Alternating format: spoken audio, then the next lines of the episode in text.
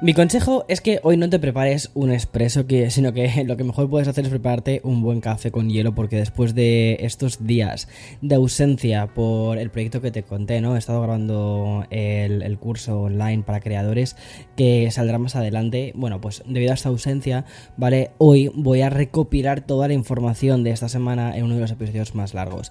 En fin, vamos a hablar de Apple, de Pokémon, de smartphones, de servicios de transmisión en la nube, de Nintendo Switch, de Meta, de creadores de contenido, de HBO Max y también de las Streaming Wars. Como te digo, es un episodio muy completo.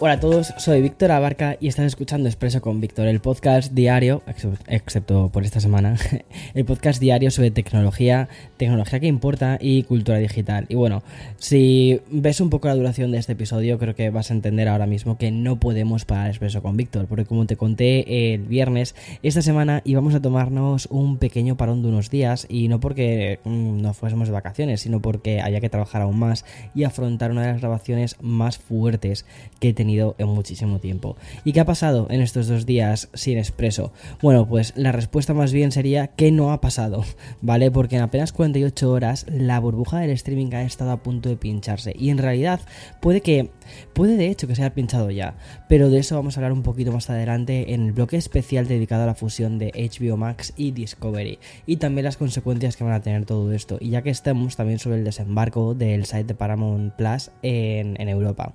Pero antes, vamos con el bloque dedicado a la vertiente más tecnológica, por ejemplo con un par de noticias breves sobre, sobre Apple. Para empezar quiero contarte que ya está disponible la última actualización del firmware para el estudio Display. Como ya sabes, las pantallas de Apple fueron recibidas con muchísimas reviews positivas, de hecho a mí me encantó, me, encantó, perdona, pero mm, había un par de problemas. En primer lugar, la cámara. Esto fue una cosa que muchísimos medios hicieron eco de ello. Yo la verdad es que no tuve ningún problema de esto, pero bueno, sí que había algunas personas que efectivamente encontraron estos errores. Y, en segundo, también había algunos errores en el audio que han sido corregidos en esta actualización que Apple acaba de desplegar. Y es que los dispositivos experimentaban errores de sonido. Por ejemplo, decían que el audio dejaba de funcionar o que la calidad era más que eficiente, y en ambos casos solo se solucionaban con el reinicio de la pantalla. Afortunadamente, Apple ha puesto remedio a estos errores y básicamente entrando en la parte de preferencias del sistema, podemos actualizar el Display Studio. Me parece muy curioso cómo hemos llegado a un punto en el que podemos actualizar también nuestras pantallas, no sé, me parece muy curioso esto. Bueno, y mm, ya en clave también Apple, ya que estamos con esto, esta semana también hemos conocido que Microsoft Teams ya está disponible para los ordenadores de Apple que tienen el silicon. Desde hace ya dos años, los de Cupertino presentaron sus dispositivos con M1 y mm, esta nueva tecnología basada en, los silicon, ¿vale? Eh, bueno, hizo que muchas aplicaciones no estuviesen directamente pensadas para ello, pero a través de una cosa que se llamaba Rosetta, lo que hacía era una conversión. Y eh, en este caso, por ejemplo, en Microsoft Teams, Rosetta 2 provocaba ciertos problemas en el rendimiento de Microsoft Teams. Y bueno, desde Microsoft ya han informado que los clientes de Mac verán un aumento notable en la velocidad, lo que va a garantizar un uso efectivo de los recursos del dispositivo. Te estoy leyendo, ¿vale? Textualmente lo que han dicho. Y una experiencia de Teams mejorada, incluso cuando usen varios monitores de alta resolución durante llamadas o reuniones. Bueno, pues no está mal. De hecho, ya así Teams se une a OneDrive, Microsoft Office y Microsoft Edge, que ya todos estos están para los Mac a partir del M1, el M1 Pro, el M1 Max, el M1 Ultra y el M1 eh, perdón, y el M2 que acabamos de, tener hace nada, unos meses. Bueno, y esta semana también hemos sido testigos del lanzamiento oficial, por fin, del OnePlus 10T, que era un teléfono que se sabía que iba a salir, se había filtrado prácticamente todo, y hoy ya sabemos cuándo se va a poner a la venta, va a ser el 25 de agosto en casi todo el mundo. Y es que este nuevo modelo de gama media de la marca llega tras la cancelación el año pasado del OnePlus 9T, que nos hemos, nos hemos quedado esperando este 9T. Y mm, aunque algunas de sus prestaciones ya las fuimos conociendo en los últimos meses, creo que merece bastante la pena repasar los grandes hits, o mejor dicho, porque este teléfono es un poco diferente a otros. Por ejemplo, el tema de la carga rápida, que lleva, llega hasta los 150 vatios, es una barbaridad y que sí que hemos visto en otros teléfonos de la compañía, por ejemplo en el OnePlus 10 Pro, pero que lo traen a este 10R, que es esa ese gama media alta ¿no? que tienen.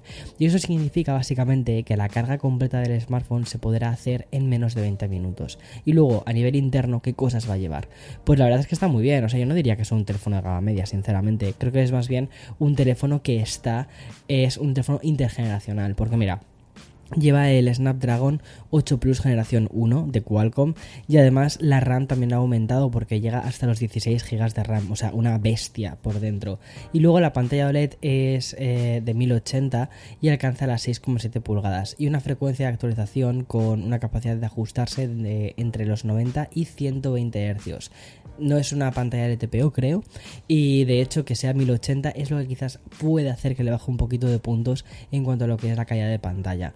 Luego, las cámaras ya no están firmadas por Hasselblad, que este es otro recorte que tiene, pero nos encontramos con un sensor de 50 megapíxeles, que es el habitual que estamos encontrando últimamente en casi todos los teléfonos. También tenemos un ultra gran angular de 8 megapíxeles, curiosamente, porque por ejemplo el, el Nothing Phone pone un ultra gran angular de 50 megapíxeles también. Y luego el macro de 2 megapíxeles. Eso en la parte trasera. Y la cámara selfie va a ofrecer 16 megapíxeles.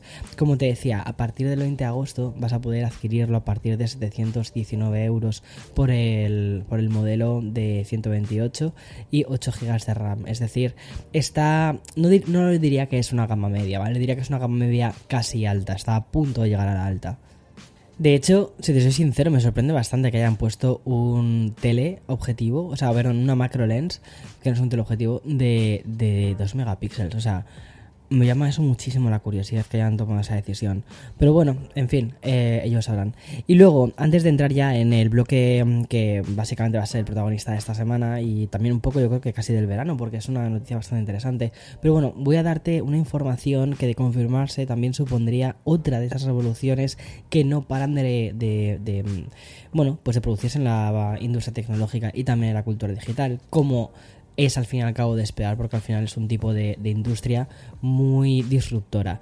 Y estoy hablando de la información que ha publicado Business Insider que cuenta cómo Meta, ¿vale? Ya se encuentra probando una nueva plataforma de transmisión de contenidos en vivo.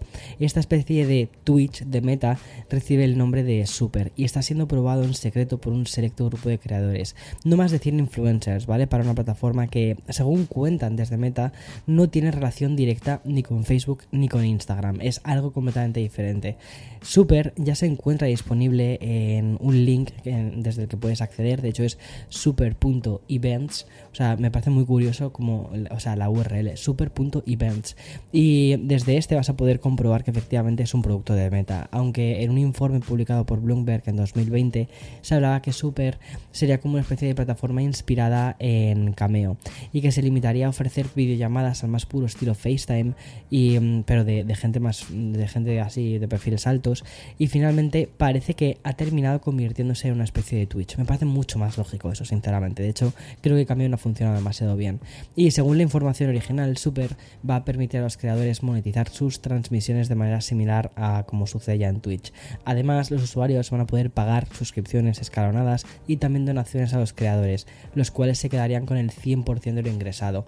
No sé muy bien esto cómo va a funcionar porque realmente uno de los grandes negocios de muchísimos streamers son las suscripciones que obtienes a través de Amazon, ¿vale? Por el Amazon Prime tú obtienes una suscripción que esa luego la repartes entre los creadores que, que tú quieras.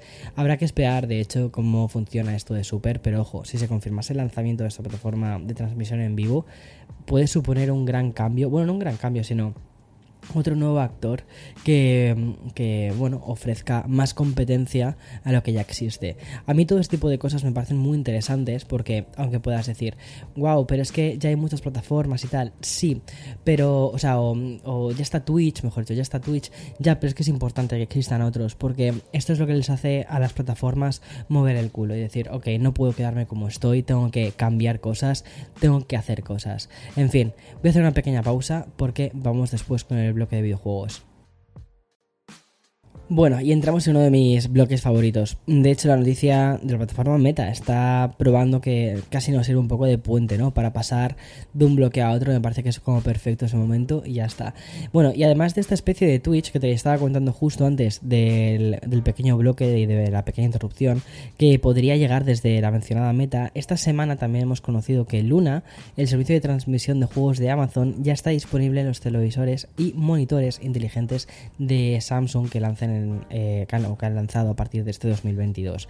¿Qué significa todo esto? Bueno, pues que Luna va a formar parte de Samsung Gaming Hub, el centro de juegos que la compañía con sede en Corea del Sur lanzó a principios de este verano con la aplicación Xbox TV y también con servicios como Google Stadia, Xcloud Gaming y GeForce Now de Nvidia. La verdad es que lo que han hecho ha sido sacar una plataforma como muy completa ¿no? de, de streaming.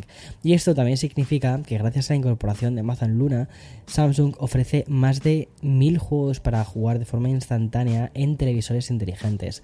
Y hay que recordar que Luna dispone en su catálogo actualmente de más de 250 juegos. Y em, además, desde, desde Samsung, también em, está disponible tanto en PC, Mac, Chromebooks, Fire eh, TV y algunas tablets y también iOS y, Android. Y en estos días de ausencia también hemos conocido los resultados financieros de Nintendo, pero sobre todo las ventas de Nintendo Switch, que esto me ha parecido muy curioso. Y es que durante el último trimestre la consola de Nintendo, la Switch, ha vendido 3,34 millones de unidades. Esto supone, atención, un 22% menos de que el mismo periodo del año pasado, pero consigue que Nintendo Switch haya alcanzado ya los 111.008 millones de consolas vendidas en toda su historia, que es una pasada. La coloca en una de las consolas más vendidas. Y respecto a videojuegos, se ha vendido un total de 41,41 millones de títulos durante ese trimestre. Y si miramos el top 3 de estos últimos meses, nos encontramos con Nintendo Switch Sports, que tiene 4,84 millones de unidades vendidas. Kirby y la Tierra Olvidada, que me parece muy curioso que ese título haya conseguido tantas unidades con 4,53 millones. Y Mario Strikers, que está bastante lejos, con 1,91 millones de ventas.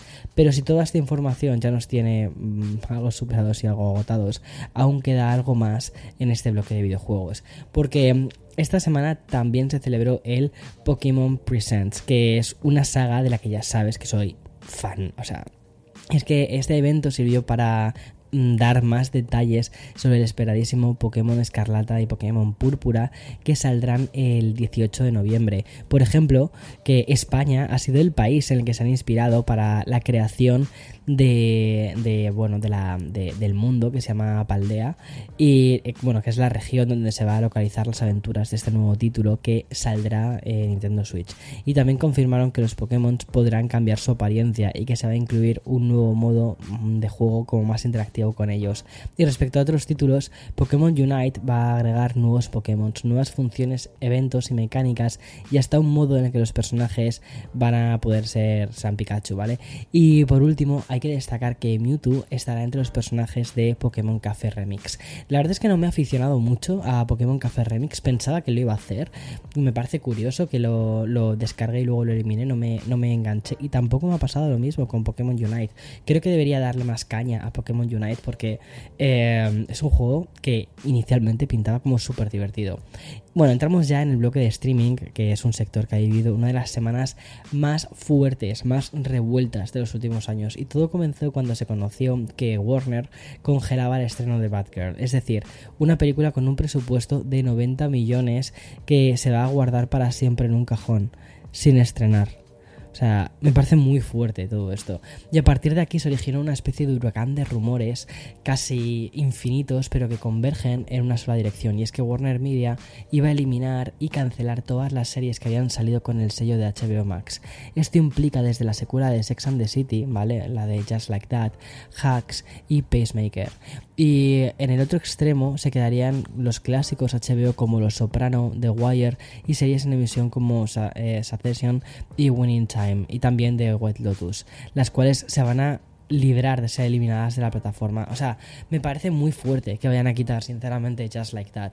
Esos rumores se amplificaron además conforme iba, conforme iba avanzando la semana y estábamos esperando a que la junta directiva, que se celebró el jueves por la noche, y al final aunque las aguas estaban revueltas, dentro seguía habiendo bastante vida. Y es que la decisión que ha comunicado finalmente desde Warner Media es que HBO Max y Discovery Plus se van a fusionar eh, el año que viene en un solo servicio. Una plataforma cuya hoja de ruta es la siguiente. Va a llegar eh, a Estados Unidos en verano del 2023 y en otoño de ese 2023 a América Latina y en 2024 después se lanza en Europa. Y el objetivo de toda esta fusión es básicamente alcanzar los 130 millones de suscriptores a nivel global. Pero, eh, porque bueno, actualmente, ¿vale? La suma de ambas plataformas roza los 90. A pesar de que yo considero que HBO Max es el mejor servicio de streaming que existe actualmente. Y em, además quieren generar mil millones de dólares en ganancias, en beneficios. Pero lo importante está un poco cómo quieren conseguir todo esto, lo que está por venir. Y es que desde la compañía han confirmado que la futura plataforma tendrá un servicio con anuncios. Posiblemente se incluya una versión gratuita con un catálogo limitado y luego van a y luego eh, eh, eh, abandonarán la idea de hacer películas destinadas solo a la plataforma. Recuerda que HBO Max hizo el estreno de Matrix 4, bueno, ha hecho un montón de estrenos directamente solo en la plataforma. De hecho, la de Batman creo que también se estrenó directamente aquí. O sea, es que fue muy fuerte. O sea, no, la de Batman se estrenó un tiempo más tarde, pero vamos, con muy poco tiempo. Es decir, lo que quieren es diversificar e incluso se plantean ceder catálogo a otras plataformas y, mm, o sea, para, bueno, pues para obtener también como más royalties. Y sobre todo, lo que quieren hacer es convertir eh, DC, lo cual me parece bien, en un, en un, universo tan exitoso como el de Marvel. Y para esto han trazado un plan a 10 años que va va a, incluir apostar por grandes inversiones que den como resultado películas de calidad. Me parece muy curioso todo esto, ¿vale? Porque siempre he considerado que, que DC tiene más potencial, o tenía mucho potencial. Es un poquito, desde el mundo de DC es un poquito más oscuro, pero me parecía como que, joder, no lo sacan provecho Warner. Es decir, tienen un universo de la leche con personajes brutales y no le están sacando el suficiente provecho. Pero bueno, y ya para poner un lazo a este expreso, que más bien huele casi a café con Víctor, te voy a hacer el repaso más rápido de la historia para destacarte los estrenos que no hay que perderse este fin de semana. Y es que, dejando un poquito tranquila a HBO Max, que no tiene nada destacable, en Netflix nos encontramos un gran estreno como el de The Sandman, que es la esperada adaptación del aclamado eh, cómic de terror. Luego en Disney Plus tenemos ya disponible la película de Pixar, Buzz Lightyear, y también el spin-off que nos cuenta los orígenes de este personaje. Y ya por último, el estreno de Amazon Prime, 13 vidas, es un drama basado en hechos reales que está dirigido además por el escalizado eh, Ron Howard y con un reparto donde vamos a ver a Colin Farrell y también Viggo Mortensen. Y em, en Apple TV Plus han lanzado eh, Lucky, que la verdad es que tiene bastante buena pinta. Además, es de la gente que hizo las películas de, Toy Story en un nuevo estudio que, han creado nuevo. De hecho, verás que el mismo, el look, todo, la apariencia es muy es muy Pixar, es muy Toy Story y creo que también te puede gustar bastante. En fin, y hasta aquí este episodio, espero que te haya gustado y nos vemos mañana. Chao, chao.